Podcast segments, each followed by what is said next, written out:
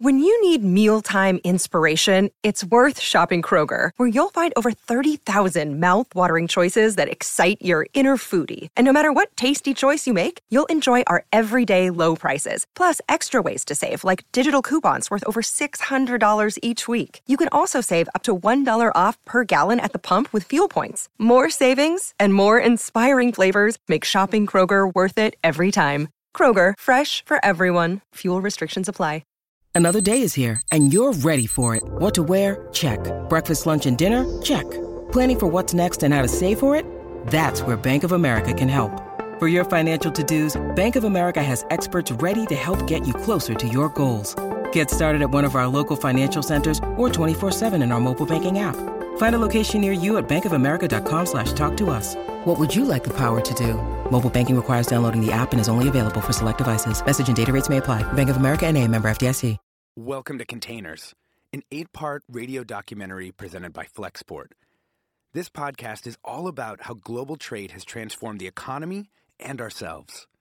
I'm Alexis Madrigal, and I'm going to lead you through the world of ships and sailors, tugboats and warehouses, cranes and containers. Containers are those big boxes you see on cargo ships and on the backs of semi trucks. Almost every consumer item you buy once traveled in one of them. They're the embodiment, basically, of global capitalism. So, my proposition is that if you want to understand how the world of commerce works, there's no better microcosm than the system that moves containers around the globe. So, how did this version of global trade get started? To understand that, we got to head back 40 years to two places separated by the Pacific Vietnam and California. Even though I've heard it over and over again my whole life, I may get it wrong. So apologies in advance, especially to my mom, who I'm sure will find some cracks in the story. But This is Gabby Miller, an artist here in Oakland. She wears her hair short, usually under a hat. And I don't know that I've ever seen her wear any pants other than her carpenter jeans. it's 1973, and my father has been in Vietnam for about six years. When he was 30 years old, he started reading these stories, particularly by um, Martha Gellhorn, about the civilian casualties or people being killed in Vietnam. Gellhorn was one of the 20th century's toughest, best war correspondents. So he quit his job as a lawyer in New York City and moved over to Vietnam to try and start a hospital for children. He ended up getting funds from the U.S. government to run this project to bring in war- kids who are hurt and um, give them plastic surgery and help them basically live. And my mom is 26 years old. She was born in Vietnam but raised uh, in Europe and New York City. And she's just finished getting a master's in anthropology at UC Berkeley. Then she went on Jeopardy, like the game show Jeopardy, and she won a bunch of money. But instead of buying a home or a car, she decided to go to Vietnam at the height of the war to do humanitarian aid.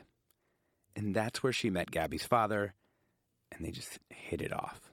Her parents immediately began working to expose corruption, and it bonded them quickly and deeply. It founded their relationship that they were in opposition to this um, to U.S. imperialism, and they were very much in Vietnam to do humanitarian aid and falling wildly in love. Within two or three weeks of meeting each other, they decide to get married. And it's been 40 years now. They even had an article about them in the New York Times in which they had the most intense, candid conversation about each other. There are, I mean, it did bring tears to my eyes, even though I've heard this story a million times. There's this one part where my mom is describing being in the audience while my dad is receiving this uh, award for doing his humanitarian aid in Vietnam. And uh, I'll read from it. Yeah, read, read from it.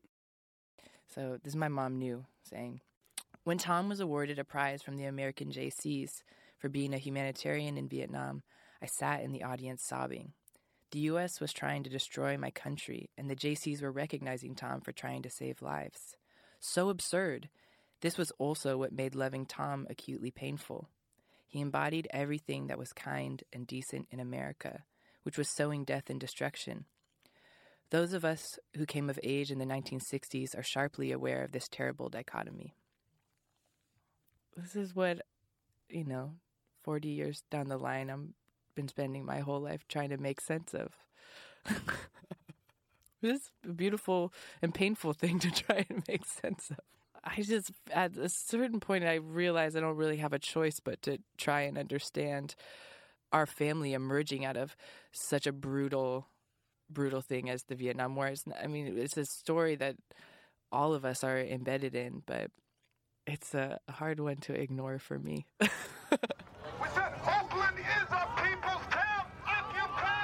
and one day, November 2nd, 2011 to be exact, she walked onto the port of Oakland with 40,000 other Occupy Oakland protesters. Though she didn't know it yet, she'd found a key location in the story of the Vietnam War. That was the first time that I had been in the port. And that uh, materialized in a really beautiful way, you know, as sun was setting in the port, and like Angela Davis is like flocking to my left, and every single person that I went to elementary school is like somewhere in the crowd of this giant dream scene, but it was real, and human beings were stopping these giant machines. What's going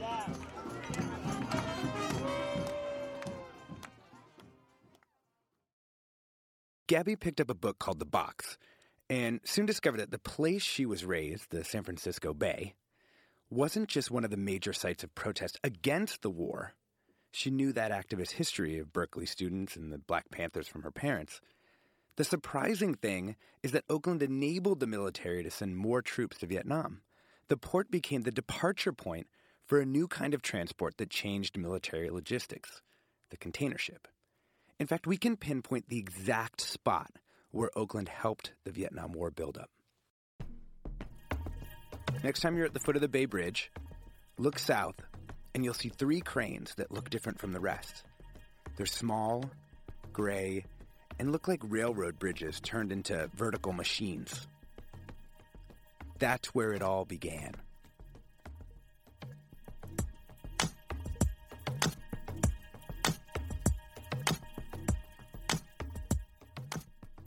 Marc Levinson is probably the world's expert on the development of container shipping. He wrote the book on it, The Box.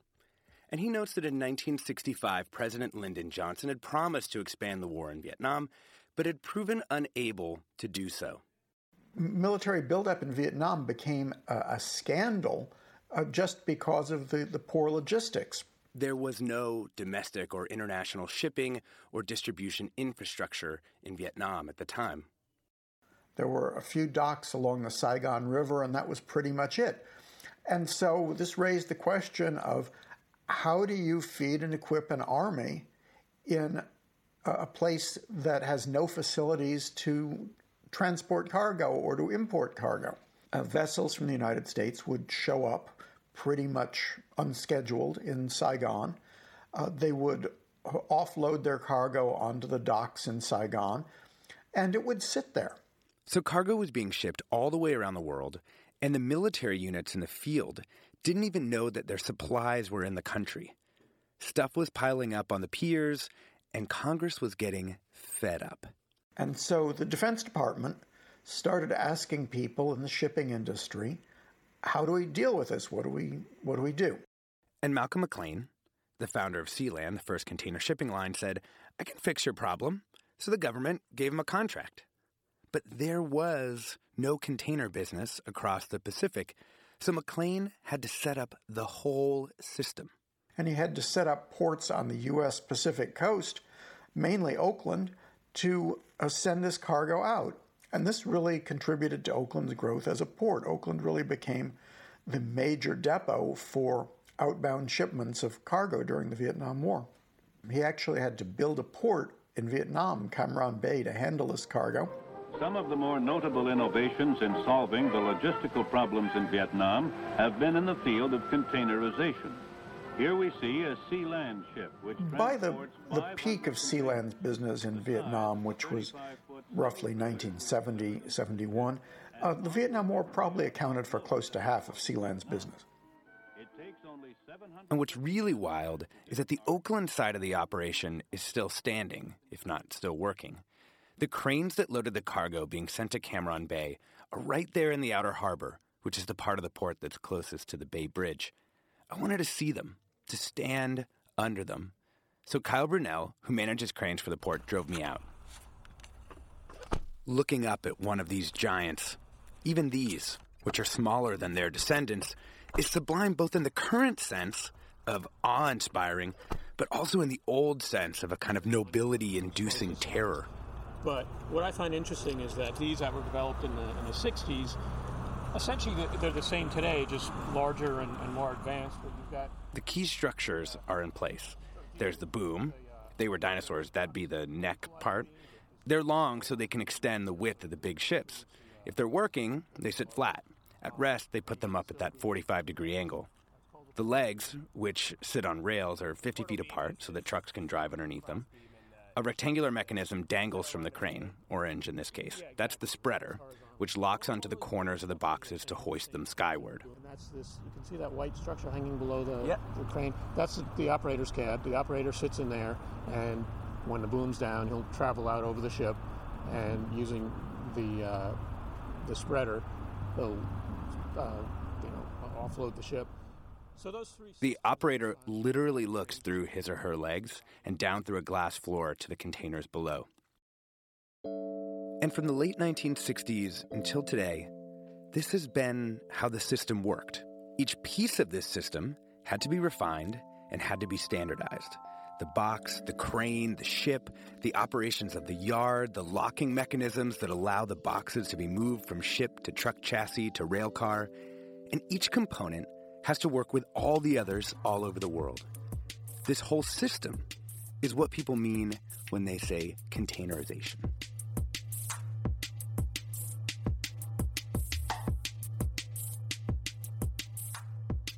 And what containerization allowed was trade at a ridiculous, preposterous, global economy reshaping scale. About 500 million tons of stuff moved around the ocean in 1950. That was up to 4 billion tons in the early 1990s, and now the number is almost 10 billion tons. That's 10 billion times 2,000 pounds worth of stuff. I don't think anyone would say that containerization wouldn't have happened without the Vietnam War. But it sure did speed things along, especially across the Pacific, which became the route that created vast new economic possibilities for Asian manufacturers and American importers and retailers. The Sealand ships soon started stopping by Japanese ports on their way back home from Vietnam to pick up electronics for American markets. Soon, Japanese officials were visiting Oakland. Then they were building their own container ports in Japan with sister facilities in Oakland. Then came the Korean and Taiwanese and Chinese companies. The Pacific was wide open for business.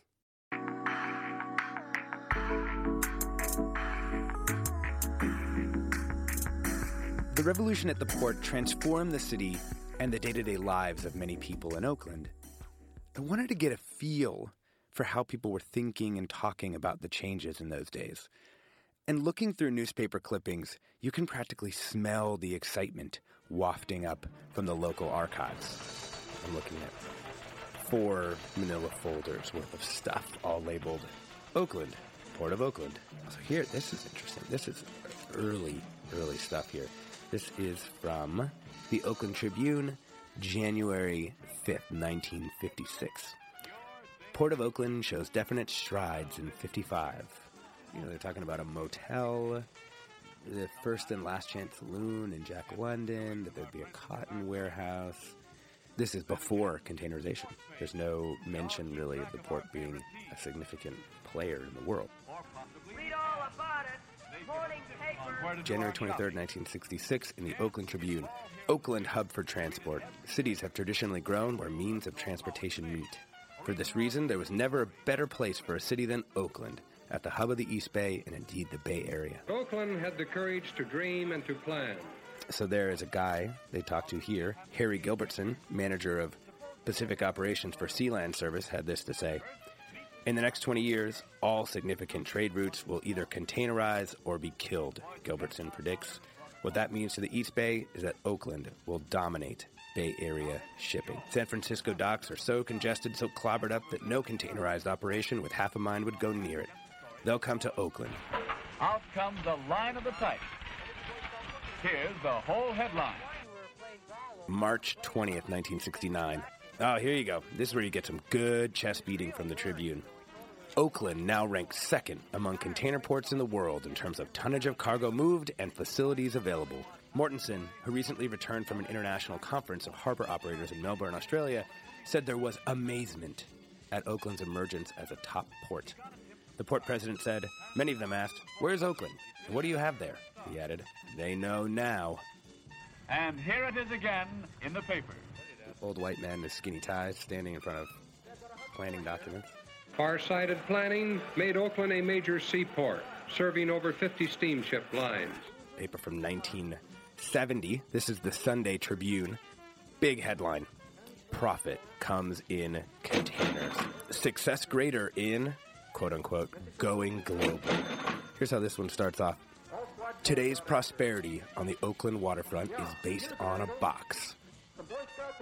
And they kind of give you a nice little uh, nut graph here. Thanks, Tribune. Until the early 1950s, ships carried freight within the hull of the ship in cavernous holds. Bulk materials such as rice and scrap metals or cartons of manufactured goods could be shoveled, poured, or carried into place. Bulky materials could be carried on deck. The ship was, in effect, the container, and it had to be laboriously loaded piece by piece at dock.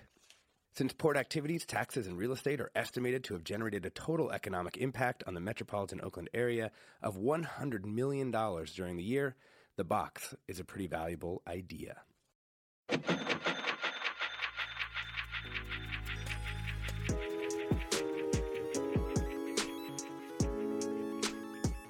Containerization is one of the most significant economic forces of the last hundred years. Suddenly, it made corporate sense to make things where the labor was cheap and simply ship them to the rich places. Suddenly, all the things were being made in different, usually Asian countries.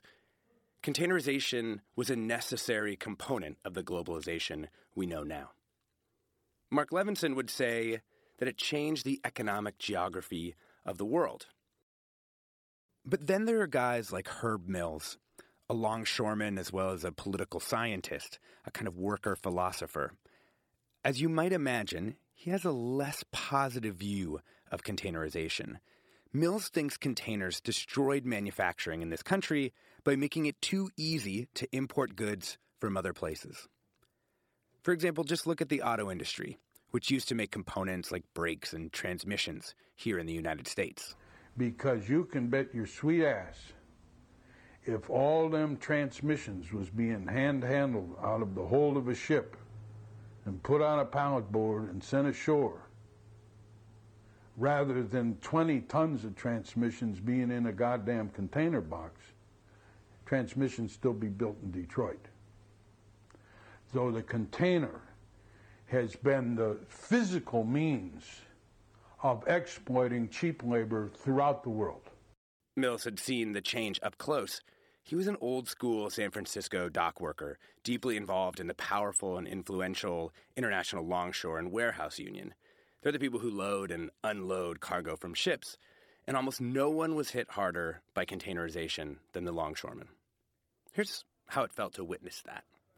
This is an archival recording of a longtime longshoreman, Eric Nelson, as recorded in the late 1970s by Brian Nelson, his nephew, and also a longshoreman in the old days, there would be great numbers of men. Now it's it's a like a tomb here. There's nobody around, just one or two stray people. But if you could think back, you knew back when you saw hundreds of cars, people looking for a place to park along here or somehow. Take a given dock, Pier, Pier 15. You walk into Pier 15, there would be gangs working and hundreds of trucks and hundreds of people in and out, paint gangs, uh, repair people, uh, laundry being brought back. Uh, there was just a hustle and bustle. There would be cargoes all around the world exposed to your view. Sacks with pepper, with spices and flour, grain. That was not mechanized. That was strictly manhandled. That was uh, rope slings were used to sling the cargo, the coffee, set it on a four-wheel flat truck, and you used a T-handle to pull. And it wasn't just the longshoremen who were affected. Large chunks of the world's biggest and most important places got hollowed out. Uh, containerization contributed to the decline of a lot of port cities around the world. This is Marc Levinson again. It's hard to remember now, but the port cities, by and large, were manufacturing centers.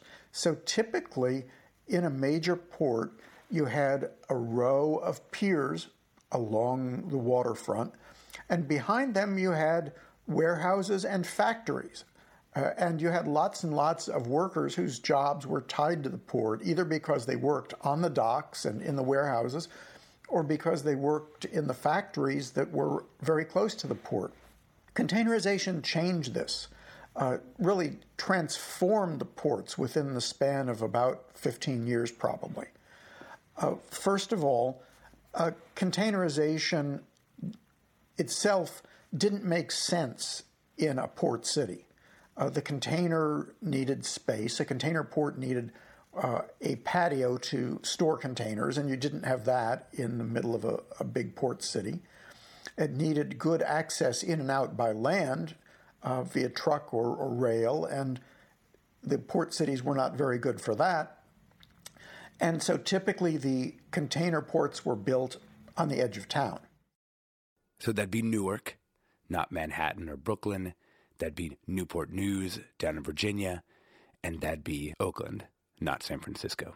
But that was okay for the industry because the container changed the economics of shipping such that factories didn't need to be by the port anymore. Industry was able to decentralize. You didn't need all these factories to be right at the port. So they set up shop in the cheaper suburbs and exurbs, taking those jobs with them outside the cities. Meanwhile, containerized cargo required way fewer hours of human labor than what was called break bulk cargo. So the longshoremen's jobs disappeared too. Somewhere close to 90% of the dock workers in New York City lost their jobs within the span of about 15 years after the container came into being.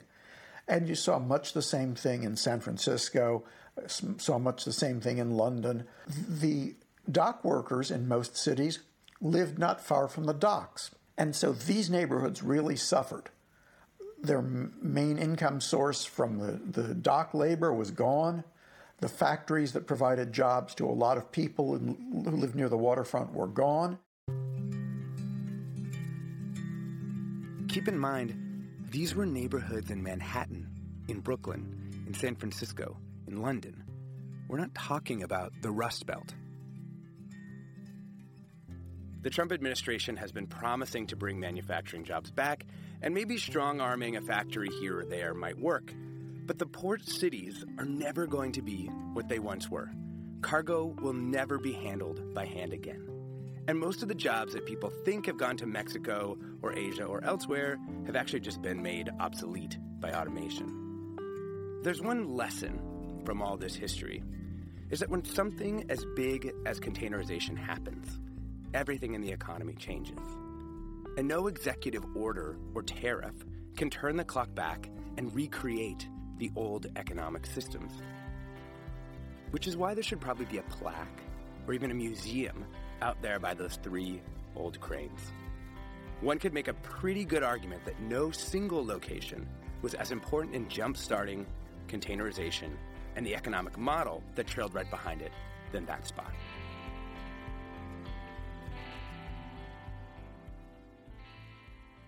It could be that there was simply too much going on during that era in the Bay Area. It's almost unbelievable how many of the foundational innovations of our time had their roots in this five or so years in the Bay Area.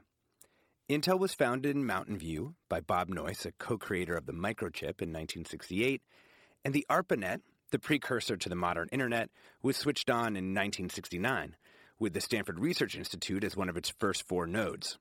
A couple years later, biologists at Stanford and the University of California managed the first successful genetic engineering. Pick a realm of science or technology, and you find people in the Bay creating fundamentally new things. And none of this is to mention the cultural ferment that created the modern hippie, Sly and the Family Stone, the Hells Angels, and the Black Panthers. Seriously, what was in the water back then? Actually, probably acid. It, it was acid. That's what it was. It was.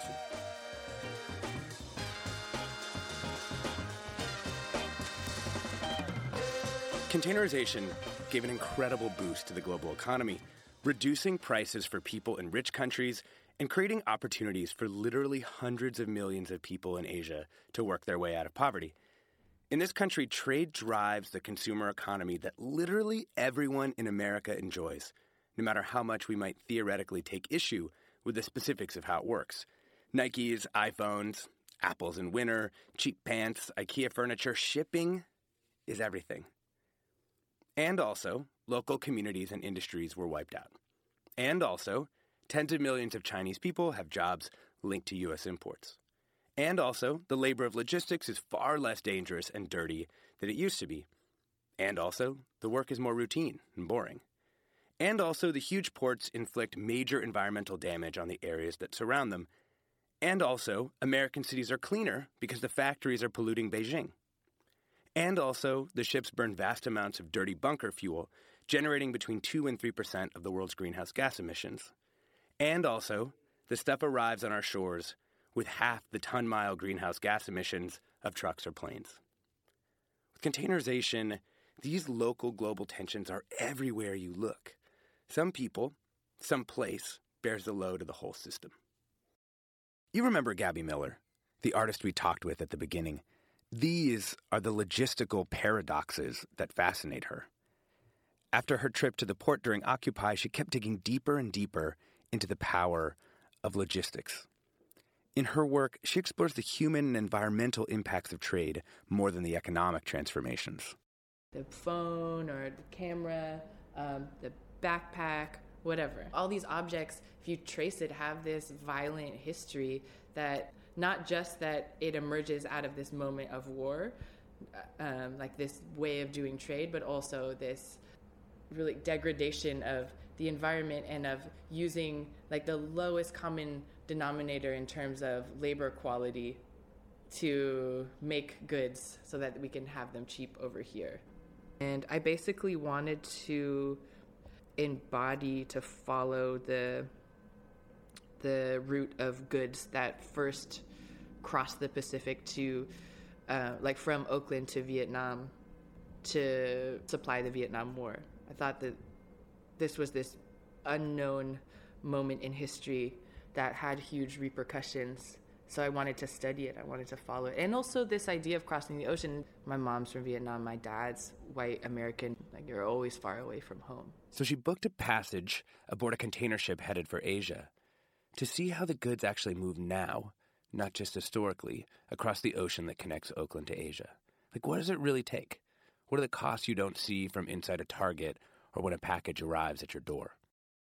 And how did you how did you actually get on the boat? I think people dream about getting on these boats. But. Well, it's actually way more simple than I imagined. I just Googled. Uh, I Googled how to cross or how to be a passenger on a container ship, and there's basically one travel agency called Cruise People in London, and you write to this AOL address, which is like, like, is this real?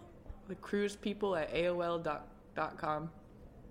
And they're like, sure, yeah, just wire your money yeah, to just, Lagos, just, and yeah, and they did. Like, I had to do this really like old, an old school way of wiring money that felt it was like a very antiquated early internet process. And like, are they used to having passengers now, or are you just kind of like a freak when you're on board? I was. I mean, there was some. It's it's not that normal. So when um, they, they were telling me like when when they got my papers, they were like, "What a thirty-year-old woman is coming on the." Sh-. They were super excited. They're like, "I can't believe this!" And then I like walked up the gangway, and I looked pretty masculine, short hair, and they were like. they were like, damn. yeah, they were. It was, you know. And after a while, one of them was like, you know, I've I've seen the L word. Like, I know what's up. Gabby hopped on the ship, not knowing what art she'd make. She knew she wanted it to deal with the impacts of these huge ships, But for a while, she just stared at the horizon, making notes in a journal and painting seascapes. About two weeks into the trip, we we stopped in Nakhodka, which is a sister city of Oakland, um, to bunker for oil. And the bunkering process takes about 24 hours. There's a bunker ship that comes to the side of our ship, and a huge, a huge uh, hose gets pulled up the side of our ship and attached. I don't know how many tons of oil it is, but it's like three to five million dollars worth of oil gets suctioned inside of the ship. And there has to be uh, crew members that stand guard the whole time, just make sure nothing happens. And I was super fascinated with the process, watching all this uh, oil come inside of the boat. As I was watching the oil come in and seeing this like deep, rich color of it, these like drips of oil come out of the the hose, I thought maybe you could paint with that. The next thing she knew, she and some of the younger crew members were painting landscapes and funny portraits of each other. She wanted a jar to collect more bunker fuel, so she went to the head cook and told him what she was up to. He realized for the first time that I was an artist. He was like, "That's what you're doing on this ship. Like, you, I had no idea what you're doing here. You're an artist. Like, you're here to make work. Will you paint? Uh, will you paint this picture of my wife and me?" He took the picture off the wall and uh, gave it to me, and I immediately, you know, made the image and I would within you know five minutes of starting, um, the captain of the ship came by and asked me, "Well, can you paint my, can you paint my kids?" And it was it totally uh, snowballed from there. Very quickly, I had pictures, images of every single member of the ship, like 28 crew members, requesting um, that I paint their loved ones.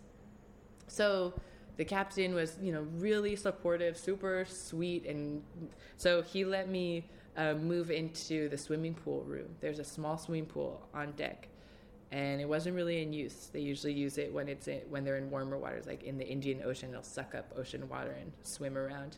Um, so I moved into the swimming pool room, and I would paint these portraits all day the crew members after they got off their shift would come and hang out with me they would paint we'd all paint together and then we put on a little art show before i disembarked where everybody all 28 crew members came in and they saw each other's families for the first time that was the work that i started with on a ship and i ended up i gave them all the portraits and then later repainted them and have been using a supply of heavy crude oil to make work since then where do you get heavy crude oil?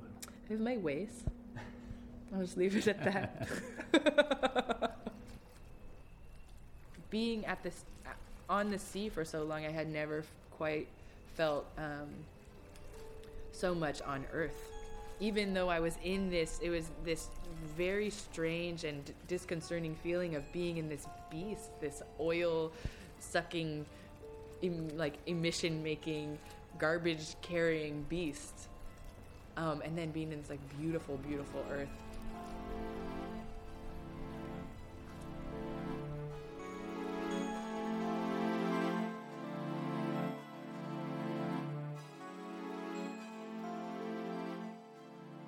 Like Gabby, I'd gone deep enough into the history of trade that I needed to see how it worked in the present day. Oakland is one of the largest ports in the United States, doing almost 2 million tons of importing and exporting cargo, and I thought the best place to grasp the whole of it would be from the platform on the top of one of those huge cranes that you see at ports.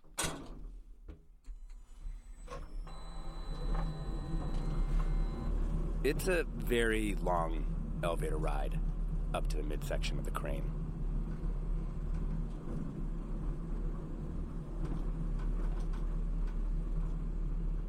We're in the old Ports America terminal, which closed down during 2016. The crane that we're in will be taken over by a company called Trapac soon. But in the meantime, you know, here we are with the run of the place. Now, it's time to go up to the apex, where we'll be able to look out at the whole of the port and the bay.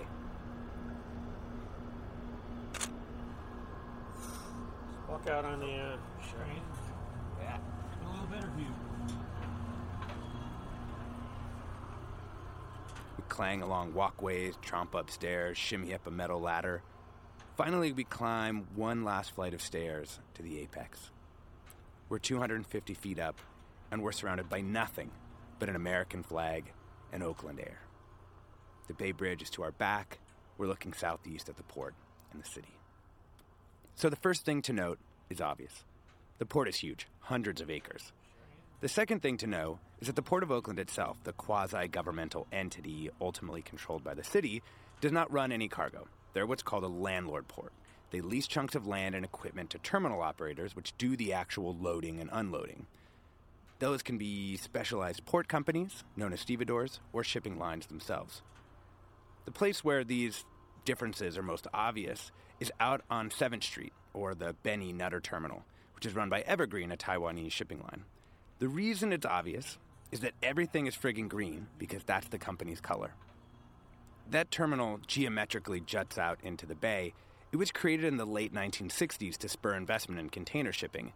They just built an 8,630 foot wall out into the middle of the bay and then filled in that basin with 13.5 billion pounds of dirt and rock, which had been bored out of the Berkeley Hills by the BART train system.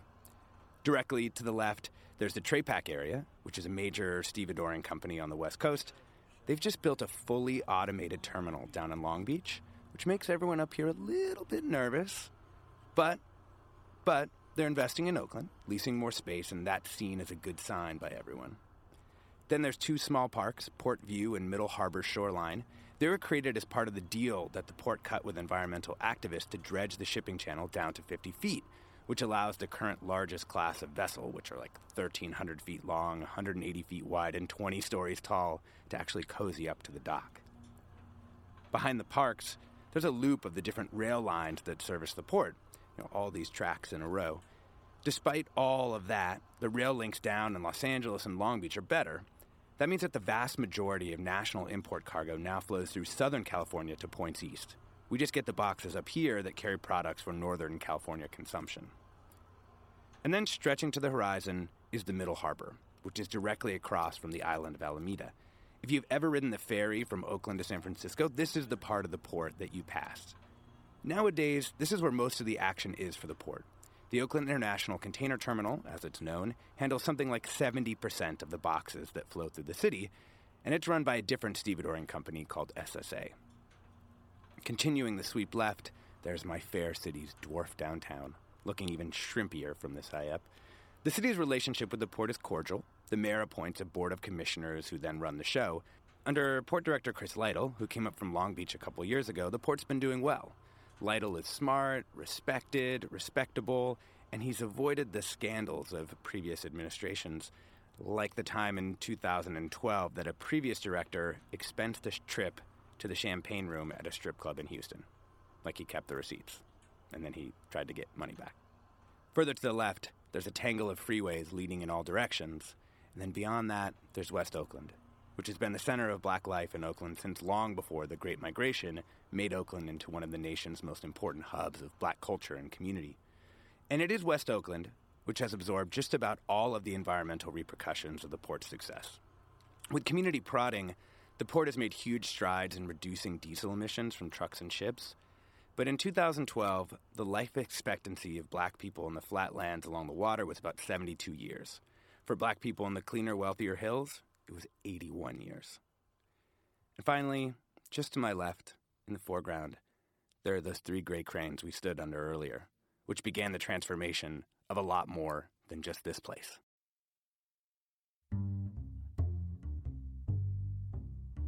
That's the show. Jonathan Hirsch saved my bacon by producing and editing from Los Angeles. Fusion Media Group's executive director of audio is Mandana Mofidi. Thanks also to Brian Nelson and Chris Carlson for the use of their recordings, Fana Zhao for the dynamite art in the containers logo. I am in romantic love with this art. Oakland's Jamal Jellyfish for composing some of the music for the show, Mike Zampa and Kyle Brunel from the port for taking so much time teaching me about the place where they work, and a very special thanks to Gabby Miller, who helped inspire this whole documentary series. Tune in next time when we meet two Filipino sailors and explore a Target, like the big box store. Oh, yeah, and subscribe. Subscribe and rate the podcast. It helps it a lot. It's just possibly a niche topic, you may have noticed. we can use all the help we can get. Thanks.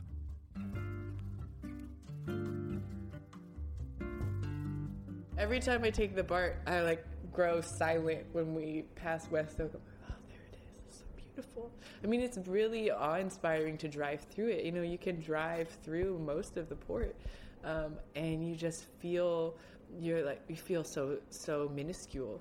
So you're like, this is another world. You know, either certain, you know the the cranes themselves look like those weird dinosaur things. So you have this prehistoric vibe going on, but you're just dwarfed by the immensity of the place.